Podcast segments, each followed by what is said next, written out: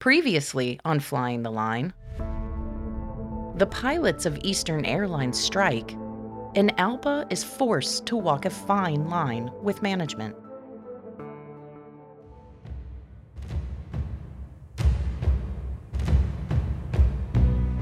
Welcome to the Flying the Line podcast, a look into the past of the Airline Pilots Association. Abridged from the book Flying the Line by George E. Hopkins. Chapter 24 Skyjacking, Part 1.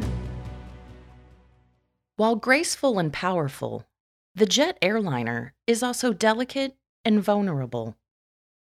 Armed with a bomb or gun, the few who would make war on the many have always been able to hold society hostage temporarily.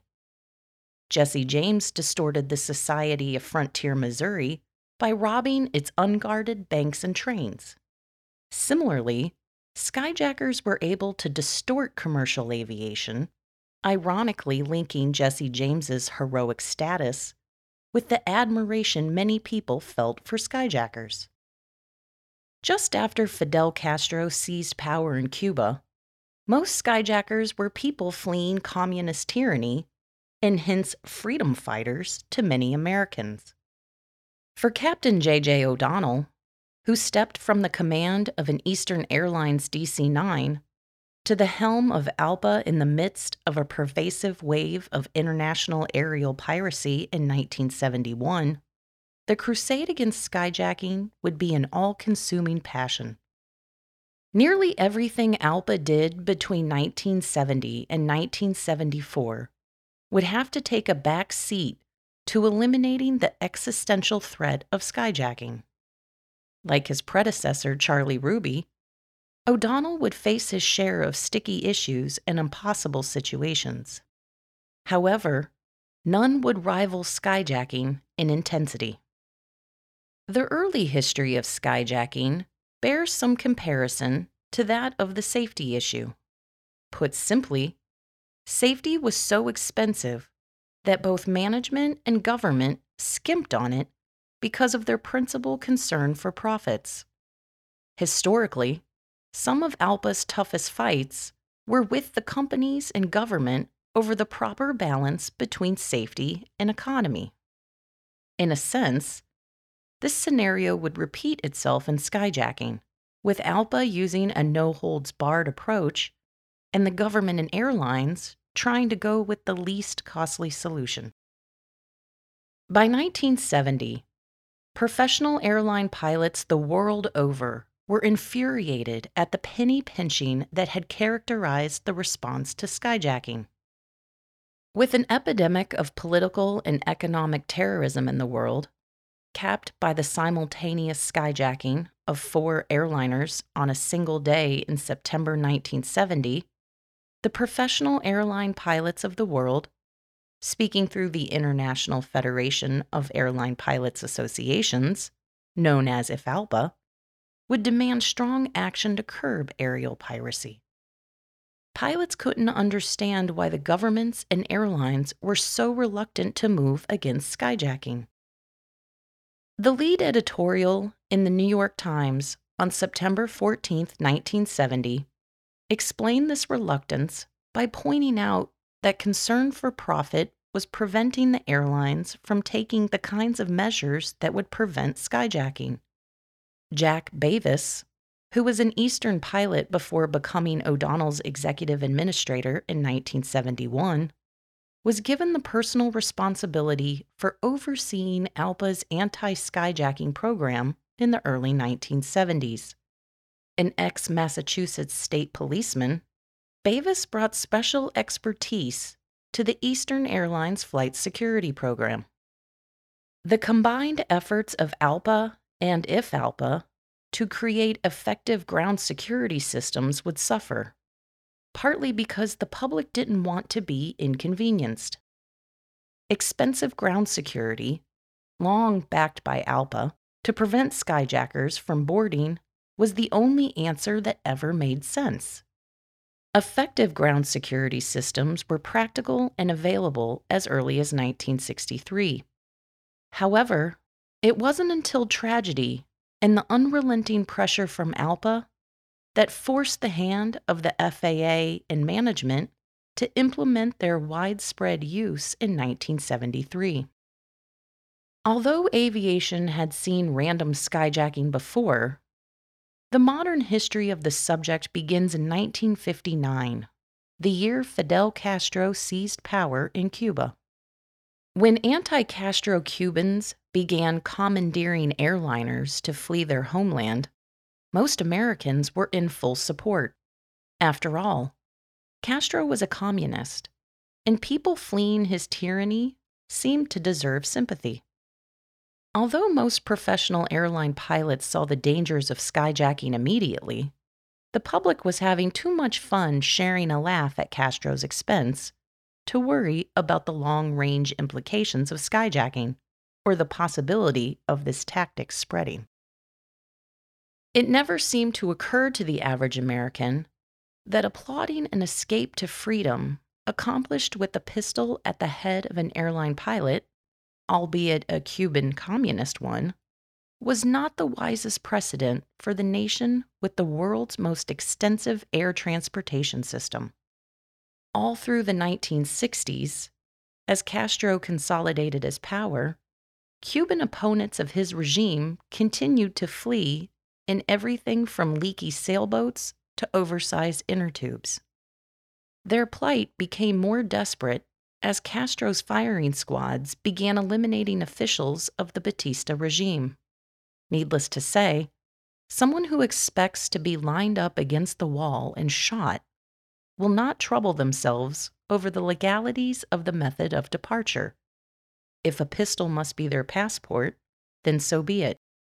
And anyway, for most Americans, skyjacking was something that happened only in communist countries. Then in May 1961, the tables were turned. A man describing himself as pro Castro skyjacked a National Airlines Convair 440. The skyjacker was armed with a knife and a pistol, so Captain Francis Riley was in no mood to argue with him. En route to Havana, the skyjacker ranted about warning Fidel of an assassination plot. Riley later described the skyjacker as mentally unstable. After landing safely in Havana, the crew and 17 passengers were allowed to depart. The skyjacker was never seen again. It was the first skyjacking to Cuba, but it would not be the last. On July 24, 1961, barely three months later, an Eastern Airlines Electra with 38 passengers aboard was diverted to Havana. Castro promptly released the crew and passengers, but he kept the plane as a pawn in his game to have the United States return the collection of fishing boats, airplanes, and even naval vessels that had been hijacked to the mainland. Castro declared that he would release the Electra as soon as the United States agreed to open formal discussions about putting a halt to skyjacking. He also wanted an agreement to return hijackers to the flight's country of origin to face prosecution. The U.S. government balked. No politician in his right mind, given the public's antipathy towards Castro, dared return an anti communist freedom fighter to Cuba nor were we about to return any of the hijacked vehicles to Castro. After two weeks, Castro relented and the Electra was released. In a historical ironic twist, Castro made the first overture to end skyjacking, but the United States rebuffed him. And there the matter rested, with the news media tending to portray those who escaped from Cuba as heroes. This glorification was bound to have an influence. And the idea of skyjacking, once implanted in an unstable mind, was bound to have consequences. On July 31, 1961, Oscar Cleal was doing what he liked best flying his Pacific Airlines DC 3 over the company's interstate route in California. That day, Oscar Cleal made what would prove to be his last landing as an airline captain with a certain nostalgia. He was scheduled to return to the Martin 404 soon, so he expected to be flying again, but not in the trusty old DC 3. Cleel and First Officer Al Wheeler chugged up to the ramp and shut down, anticipating a delay due to a late arriving passenger. The two pilots relaxed and idly discussed the weather at their next stop. As they waited, Cleel and Wheeler heard a commotion, first in the baggage compartment and then in the cabin. He looked out the window and saw station agent Bill Hicks dragging himself away from the airplane, holding his side. Then there was a pounding on the door. Cleel and Wheeler added up the odd circumstances and surmised that a skyjacking was underway. Seizing a wrench, Cleel rose from the left seat to do battle. Then he heard a pistol shot and a voice directing him to get into the sky or else. The flimsy flight deck door was bulging as the gunman frantically tried to burst in. Cleel positioned himself behind the left seat in an alcove used to hang coats. The instant the gunman crashed in, Cleel intended to hit him with the wrench. But mindful of the hazard facing the passengers, Cleel ordered Wheeler to start the right engine and taxi away from the terminal, thus humoring the skyjacker temporarily. Wheeler complied, but the DC 3 wouldn't budge. The parking brakes were set and could only be released from the left seat. Cleel left his ambush and jumped into the left seat to release the brakes. At just that instant, the door latch gave way, and Cleel found himself staring straight into the barrel of a pistol. The skyjacker was an unemployed, homesick man who wanted to go back to Smackover, Arkansas. The only problem was he was broke. But he did own a pistol, and the Cuban skyjackers had given him an idea. Why not flee California, the hated land of city slickers and strange customs, by pointing the gun at an airline pilot? Once home, the skyjacker would simply disappear into the hills, perhaps to be regarded as a hero by the home folk. Using the ruse that he needed a chart from his nav kit, Cleel attempted to maneuver into a position where he could grab the gun. But when Cleel made his move, the pistol went off, wounding him. First Officer Al Wheeler, a husky ex policeman, jumped the skyjacker, grappling with him over the gun as the taxiing DC 3 careened onto the airport apron. The skyjacker fired five shots in all before Wheeler knocked the gun from his hands. He then produced a knife, obliging Wheeler to fight on as he tried to control the taxiing aircraft. Finally, three passengers rushed forward to help Wheeler subdue the skyjacker.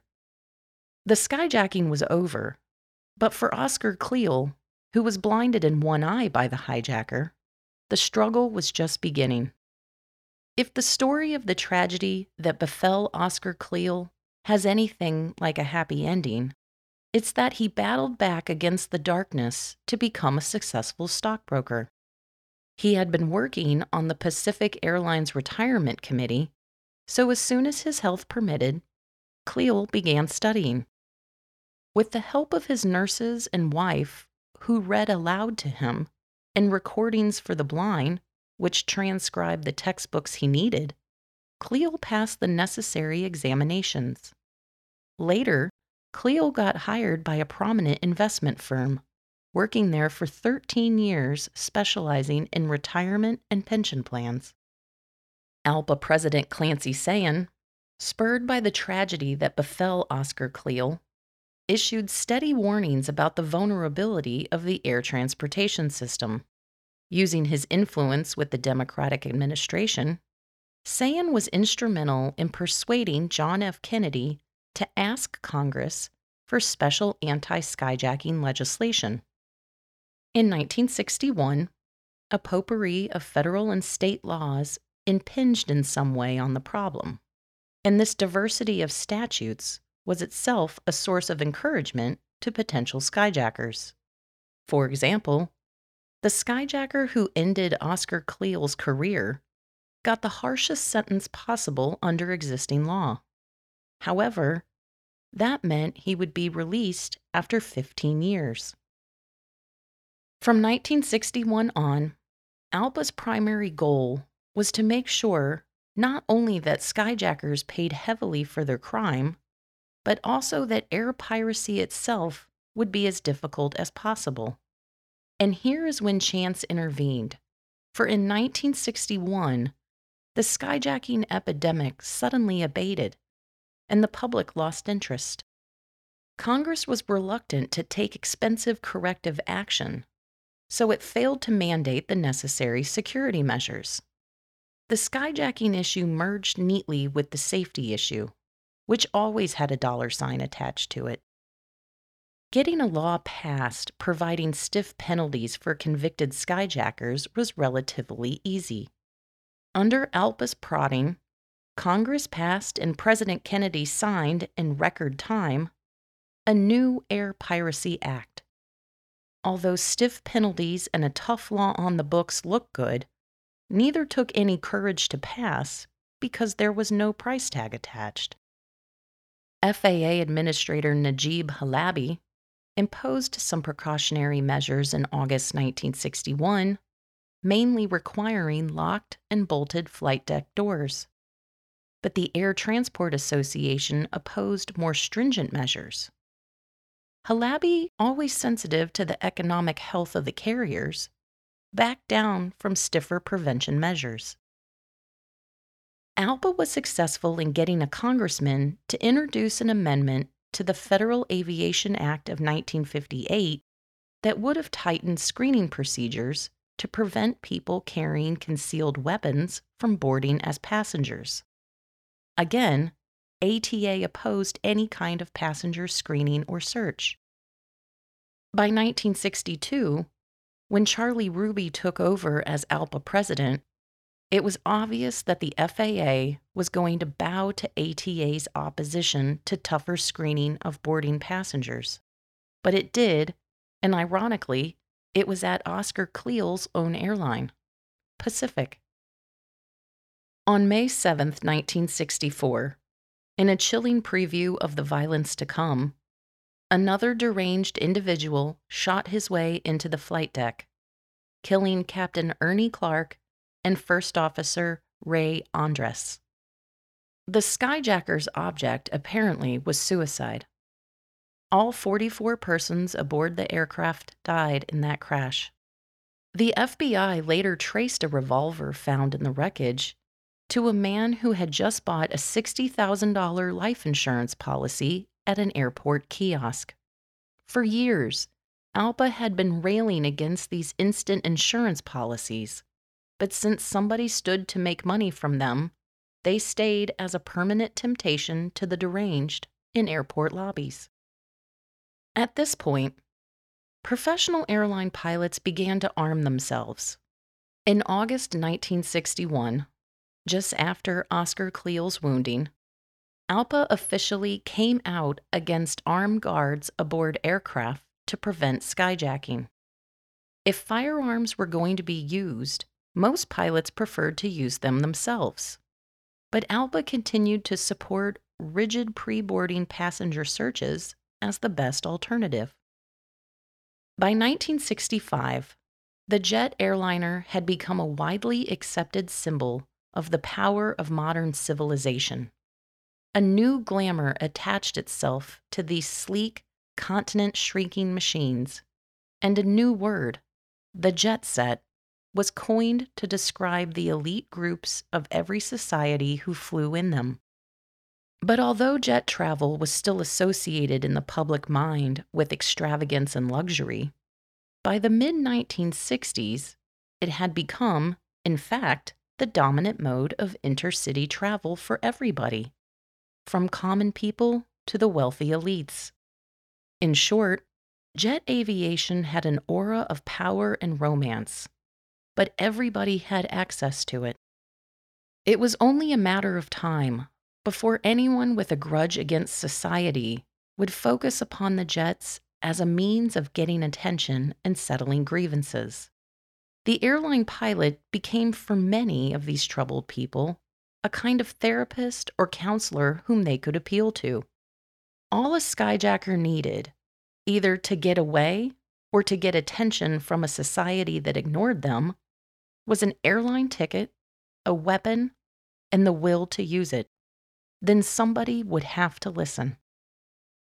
This threat hung over every airline pilot. Several hundred flight crews had to face the challenge of a skyjacking, ranging from the 28 hour odyssey of Captain William Haas of Southern Airways to the wounding of Captain Dale Hupe of TWA, each of whom had to make life or death decisions to save their aircraft. But no case is more significant than that of Captain Bob Wilbur and First Officer James Hartley Jr. of Eastern Airlines. On March 18, 1970, Bob Wilbur and Jim Hartley narrowly saved their passengers from a skyjacker intent on suicide. The would be skyjacker, who forced his way at gunpoint into the flight deck of the DC 9 piloted by Wilbur and Hartley on a Newark to Boston flight, ordered them to fly eastward over the Atlantic. Wilbur's pleas that the plane was nearly out of fuel left the skyjacker unmoved. It became apparent to Wilbur and Hartley that their unwelcomed guest intended to kill everybody on board. The two pilots had no alternative but to grapple with the man who stood menacingly over them with a pistol. Wilbur and Hartley subdued the skyjacker as shots ricocheted through the flight deck. Their victory was costly.